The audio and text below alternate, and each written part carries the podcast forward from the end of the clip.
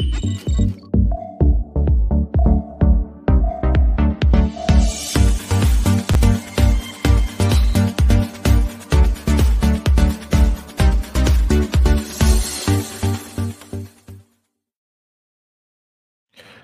everybody. How are y'all doing? This is Fasting is Life, and I am back again with another awesome news. All right, let's let's get into it. So the news I'm about to report, it's an interesting one because it's talking about some missing ballots. Huh? Right. I just saw an article where was it? Today is Tuesday to t- November 3rd, 2020, and the election is happening right now. And another breaking news regarding the post office.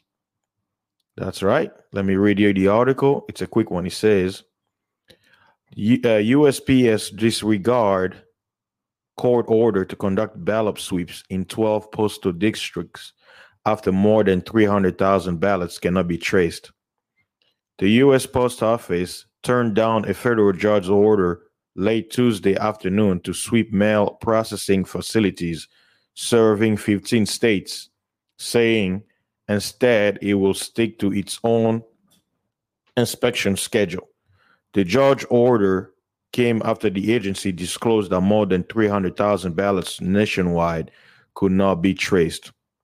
U.S. District Judge Emmett Sullivan of the District of Columbia had given the mail agency until 3:30 p.m. coding 333 to conduct the all clear checks to ensure there will be enough time to get any found ballots to election officials before polls closed.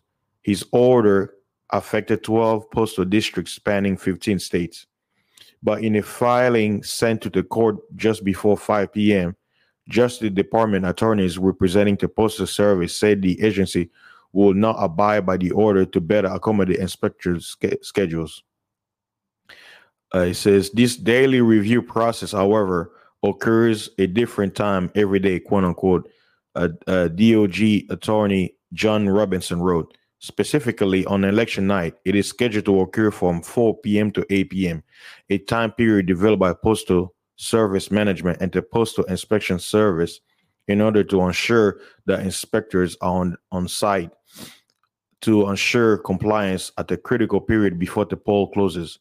Given the time constraints by uh, by uh, set by this order uh, court's order and the fact that postal inspectors operate on a nationwide basis, defendants were unable to accelerate the daily review process to run from 12:30 p.m. to 3 p.m. without significantly disrupting pre-existing activities on the day of the election.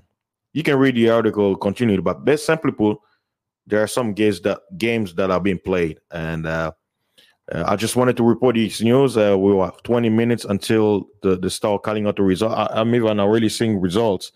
Uh, looks like uh, President Trump is winning certain locations, and Biden I think won one so far. So we'll see what happens. Stay tuned. All right, guys. Uh, I'll stay y'all. Um, I'm gonna have a coverage of the election results. It's gonna be playing different channels. So stay tuned. All right, peace.